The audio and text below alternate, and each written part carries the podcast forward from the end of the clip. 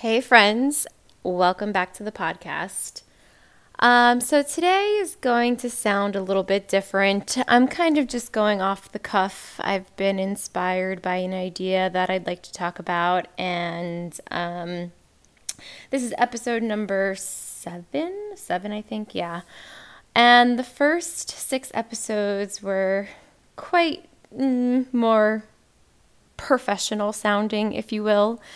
Um, not that I don't plan on sounding professional going forward, but it was more structured, if you will, and more inviting you to begin thinking about healing your relationship with food and body in a containerized kind of way. And moving forward, in order to continue doing this work, we have to go deeper. And sometimes, you know, when, we go deeper beneath the surface of disordered eating and body image struggles, it's a little bit more chaotic. And the topics that can be talked about are very vast. Um, a lot of them can be quite intense. And uh, a, a quote unquote professional clinical setting isn't the environment for it.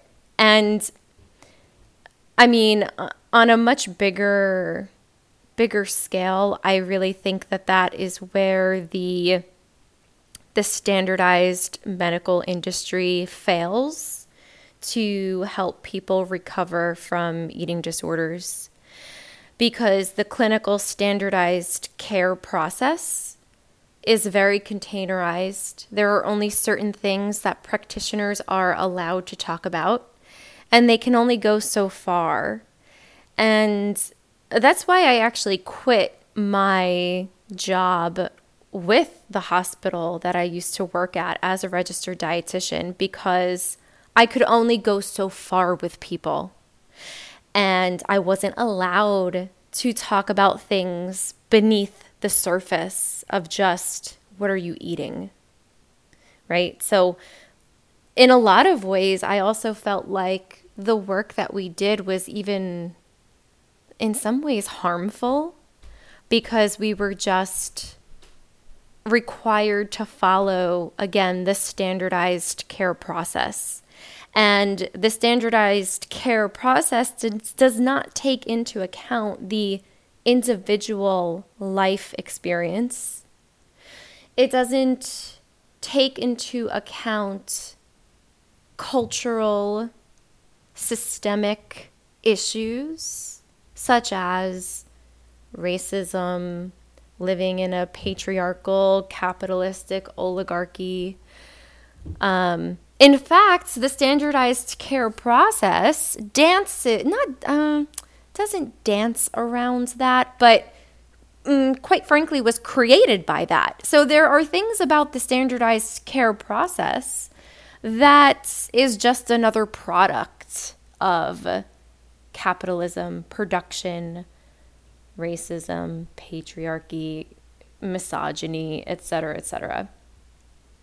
And again, I felt limited in what I was able to do and say with patients that would come across my way for nutrition counseling. So eventually I got to a point where I said, "Yeah, fuck this. I'm m- my impact on people is limited at best and harmful at worst." So that's when I just decided to, you know, start my own virtual practice and just talk about all the shit with people. We go way below the surface. Um what does that mean for me and and my uh, registered dietitian credential and license? I mean to be honest i don't really care. I'm kind of at a point in my life and in my career where i feel like the academy or the new york state department of education could come across my way and they can um, you know say, you know, I'm not practicing within the standardized practice of care and I'm going to lose my license if I continue doing this, and I'm at the point where I don't give a fuck, they can have it. they can take my license, really. Um, I mean, that's probably not going to happen because I don't, you know, whatever. But I'm just saying, if it did, I don't really care because you know what? I would just keep on doing what I'm doing. if you want to take the registered dietitian title from me, sure. Um, still going to help people just as I am. Because, I mean, anybody who's here, who's made it this far, and who's listening, um, you're here listening because the system has failed you if it didn't fail you, you wouldn't be here listening to episode seven this far into the podcast or following me on Instagram. By the way, if you're not following me on Instagram, you should. You can find me over at embodied.nourishment. Uh, but anyway, let's let's wrap it back around to kind of what I wanted to talk about a little bit. Um, I, I've really been going down this this journey of of really uncovering the psychology behind people pleasing, but even more than people pleasing, more than that is um, like really valuing the approval of other people and how this really plays out in body image.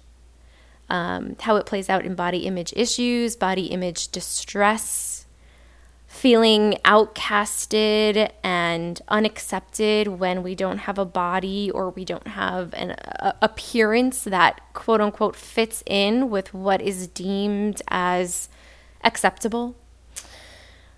Um, and where this comes from on on like really a systemic cultural level um, if you hear me moving, I'm going to move into a different room because if you listen to the last podcast, I was talking about how I live on the first floor of a house and my landlord and her children upstairs are very noisy. So I hear them making noise. So I'm going to move. Okay, now I'm in a quieter spot. So, people pleasing, getting other people's approval, and how that all relates to body image and and how this connects to our upbringing in this medical industrial complex that is run by lobbyists in Congress, capitalism. It's a it's a machine for profit. And I want to talk about how these big overarching systems and organizations really come down and impact us on in our intimate personal lives. Let's let's start with childhood. Let's start there. If you grew up in a house where you were responsible for the emotions of your caregivers. This is a breeding ground for eating disorders and negative body image.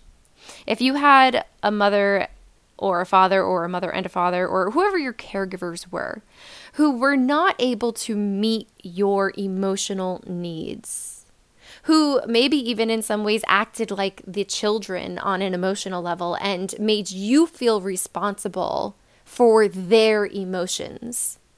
You if you were upset by something or if you were angry by something your caregivers did not have the skills and tools to validate you and then to help you navigate out of the, those uncomfortable em- emotions into problem solving and teaching you how to regulate.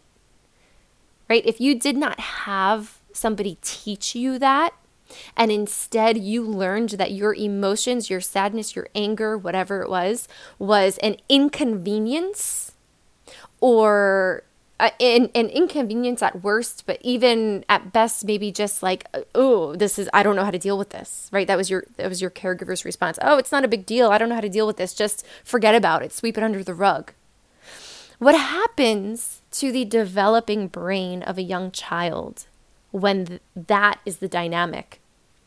The young child does not develop a secure self image. They do not recognize themselves. They cannot see themselves. They are not grounded in the reality that they are. Their reality, their human experience is completely invalidated And what they learn in this dynamic is that the only way that they can be responded to positively, the only way that they perceive some kind of love and acceptance is to get rid of their emotions. To to get rid of their needs, their emotional needs. They have to go away. The child learns my needs do not deserve love. Therefore, my needs are not important. And the way that I fit in, the way that I get love, is by making myself more palatable for other people. If I'm sad or angry, I need to just sweep it under the rug or take care of it by myself, and I need to come out and, and show this happy face and be perfect and this plays out in various ways, right? Maybe it was your grades in school or your parents pushing you to do a sport that you didn't want to do. And bringing it to, to body and eating disorders, right?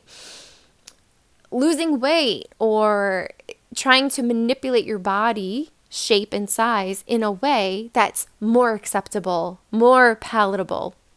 You're not validated in the body that you're in for who you are. You must change it. You must get smaller, get bigger, whatever it is, whatever is preferable by the caregiver.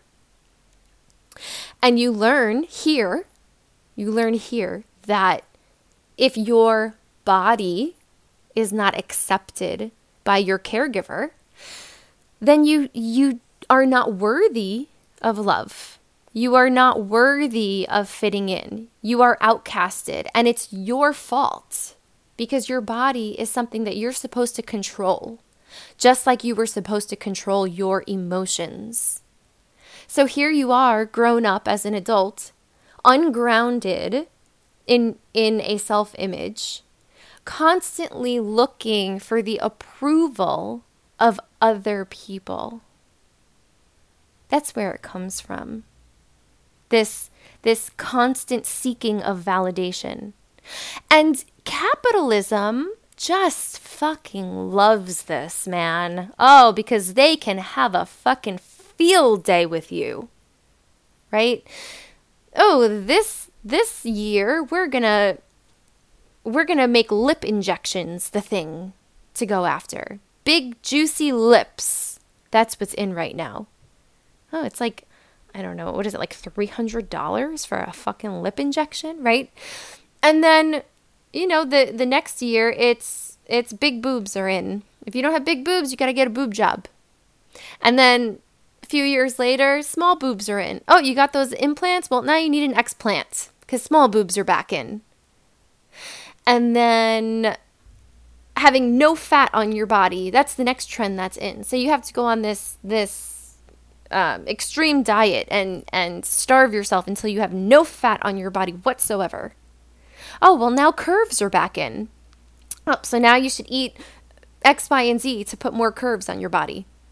And then the next year, it's not, you, you follow, right? It's always something else. And the, the big, the big, the big dogs on top, the capitalists on top, they love that you were born and raised into a culture of of emotionally unavailable adults. Because now you are just putty in their hands, willing to throw your money at the next thing that they tell you that you need to get to look better so that you fit in, so that you're worthy of love. And then as soon as you go after it, you get it, they throw the next thing at you. And then the next thing at you, and then the next thing at you until you are left feeling so empty inside. Because you know what? Even doing those things doesn't even get you all of the validation and the acceptance and, and that, that grounded, that grounded validation. It doesn't provide you with that because you know why? Because everybody out there in the world has a different opinion, has a different taste, has a different preference in what they think is beautiful or attractive. So you could look one way today and you could be quote unquote attractive to these certain people over here, but guess what? You're still unattractive to those people over there. So then you go and try to make yourself attractive to those people over there who don't think you're attractive, but then you these other people over here now aren't attracted to you anymore. So here you are bouncing around, dun, dun, dun, back and forth, back and forth, up and down, sideways, like a lunatic, right? Trying to see how can I get approval of people because when somebody or a group of people don't approve of you, you know what? That triggers, that triggers, it triggers those those wounds from childhood where your caregivers did not accept of you. You see? Do you see the connection? So in adulthood we we run around like a dog chasing its tail, trying to figure out how do I get the most amount of people to accept me? because you learn in childhood the only way that I can be a valid person and have people in my life who will show me love is if I make myself as pleasing as possible. And people pleasing comes into that as well, right? You're uh, there, this fear of if I don't please somebody, they're going to leave me. They're not going to approve of me. I'm not uh, I'm going to be outcasted. And this fear of of not being accepted plays on a very primal part of the brain because millions of years ago, if you were not accepted into the group, that meant death right? Humans are social creatures. We need each other. We cannot survive on our own. It's impossible. It, it's not like other animals, like turtles, for example. Turtles are completely self sufficient. Turtles, their mothers give birth to them and they never see their mothers again. They go, they run into the ocean, and they're on their own. They got to figure it out for themselves. And instinctively, they, they do know how if they can make it through into the ocean um, if they don't get killed in that in that initial initiation into the the rough ocean. And then that's it. Turtles they're they're on their way. They don't need each other. Humans are not like that. We need each other. We need each other to get all of our resources met, right? Like we we all work together as a community to provide food for each other, health care, emotional care. We cannot exist alone. We cannot do it. Um, so our brains are wired for acceptance into the social group. So when you have a, a physical body that the world tells you, hey, that's not acceptable, there is that part of your brain, that primal part of your brain that gets triggered. And it really, it really, it, you cannot underestimate this. It really does become this impending doom that feels like you are not going to survive if you don't fit in. And I know, you know, it's 2022 right now yes, logically, we can say, oh, that's silly. Like, of course, I'm not going to die if people think I'm ugly or too fat or too skinny or whatever, because, you know, there are people who, who will take care of me and, and who I can connect with regardless. But still, even with that being said, there, it still plays on that very real f- fear that if there is anybody, if there is any group, if there's any people who don't accept me and who outcast me there is this this real trigger of feeling like i i might not survive. I'm in a very dangerous place. And that's why you, you know on like a grander scale right? So that's like very deep deep in the brain. On a bigger scale like that's why we it to some in one way we feel this impending urge to just lose the weight really fast to get the breast implants to get the lip injections to just fit in as best as humanly possible. Okay? So let's shift a little bit now and and uh, talk about how to recover from this, how to come out of that. Here's the thing. Here's the thing. it might help to let your kind of let yourself know that hey getting everybody's approval in this world is impossible. It's just never going to happen. There's too many there's like 9 billion people or something in the world. Everybody's got a different opinion a different a different preference a different taste a different style and they're entitled to it right? Everybody's entitled to what they're attracted to just as you're entitled to what you are attracted to right? And let's you know what? Let's talk about that a little bit right and well, first I'll say just because somebody's not attracted to you, or just because there's a group of people who maybe don't like the way you look, or, you know, think there's a problem with your body, it doesn't mean that you cannot create safety. Something that might help to tell yourself in these scenarios, in these situations, is to remind yourself, I am safe. It's 2022. This isn't we're not in a hunting gathering stage of evolution where a, certain group of people not liking you means that you die. Okay? There are lots of people in the world. There are lots of groups and communities in the world for all different kinds of people. And some of them aren't going to like you, and some of them are going to fucking love you to death right? So it, it's some of it's a, a matter of f- becoming parts of those groups that that you that are aligned with you. And stop trying to fit in with people who who first of all are like even mean in that way who are like such outcasts right? Or or not who are outcasts but but are mean in like taking certain groups of people and making them outcast, right? It says more about them than it does about you, which I know sounds so cliche, but I mean, really, it, it does. It does, right? But let's talk about, let's talk about people being entitled to what they're attracted to versus what they're not attracted to. If you're listening to this, I want you to think about, it, let's say, romantic sexual relationships you are not sexually attracted to every single person in this world. You are not sexually attracted to every single body type, for example. So, why should other people, why should everybody else feel sexually attracted to you in order for you to feel valuable. Right? Let, let me give you an example. Like uh, just to make it a little bit more clear.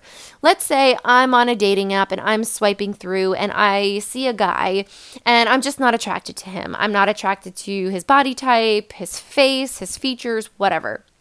And i swipe left and i never get to meet him or see him. But maybe that guy could have been like the perfect match for me. Maybe he would have been like this amazing guy who ended up loving me and treating me so amazing. And it would have been like the best relationship ever. But because I swiped left on him, I didn't get to have that opportunity. And you know whose problem that is? That's my fucking problem. That's my problem that I never got to meet him because I wasn't attracted to his body, or maybe I judged him in some way, or whatever. Right? But me over here, I'm sitting here, and just because I swiped left on him, because I wasn't initially sexually attracted to him, I'm not sitting here thinking, oh, he doesn't deserve love he doesn't he's not worthy of being accepted into a social group somewhere. He's not worthy of that. No of course not. Of course he is right? Everybody is. Of course he is worthy of that. Again it's my fucking problem that i missed out on him not his. Because somebody else will get to experience how amazing he was and i'm missing out because i decided i wasn't attracted to him. My problem.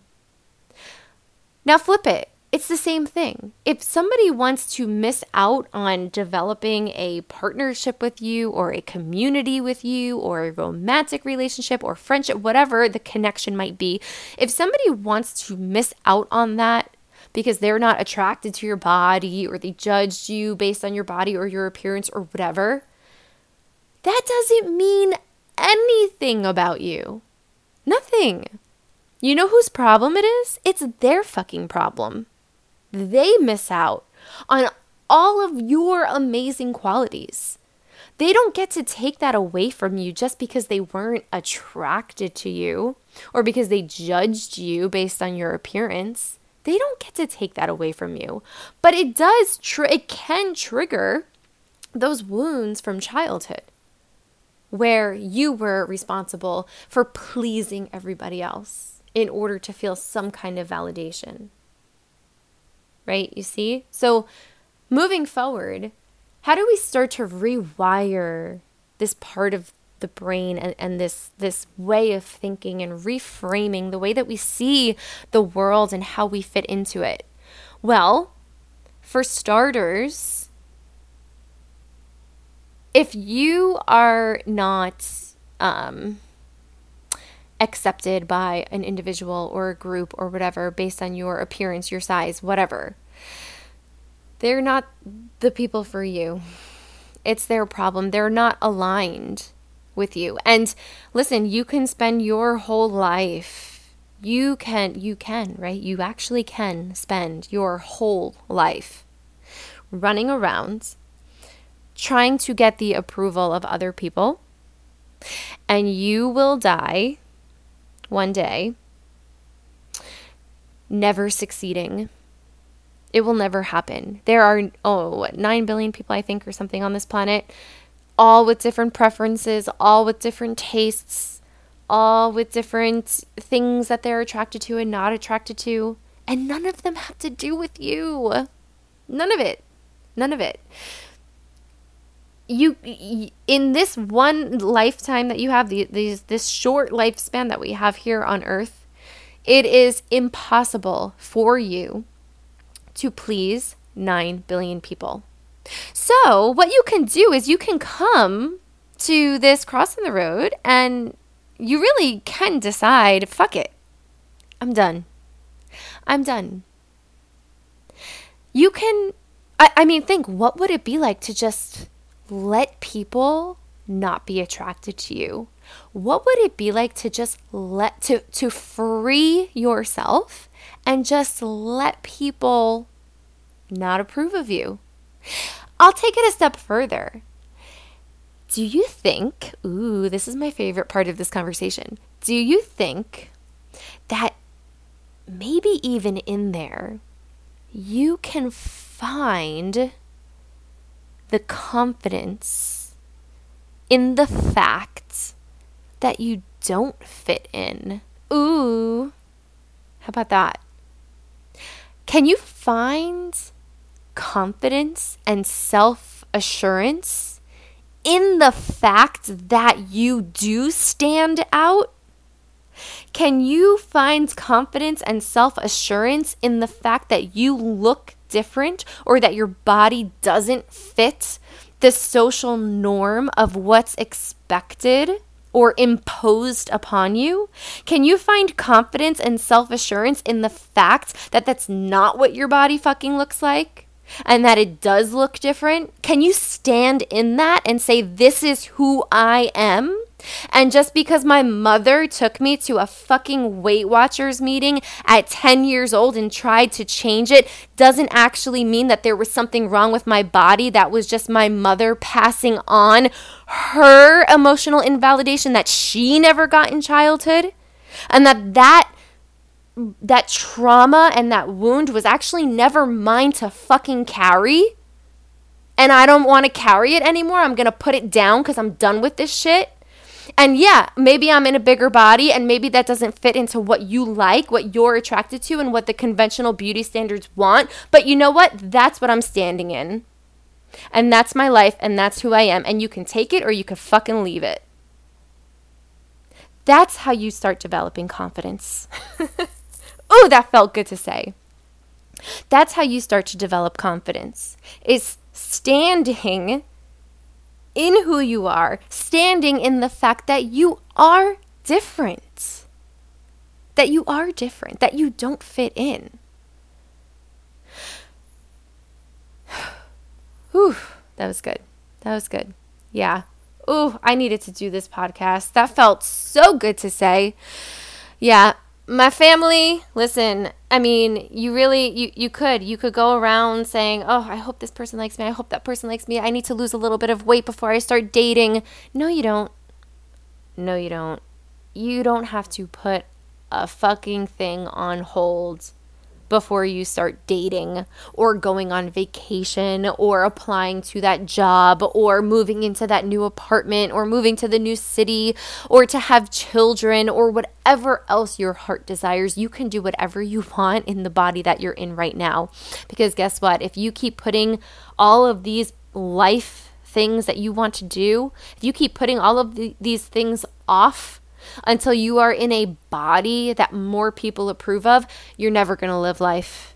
You will never live life. So go do whatever you want.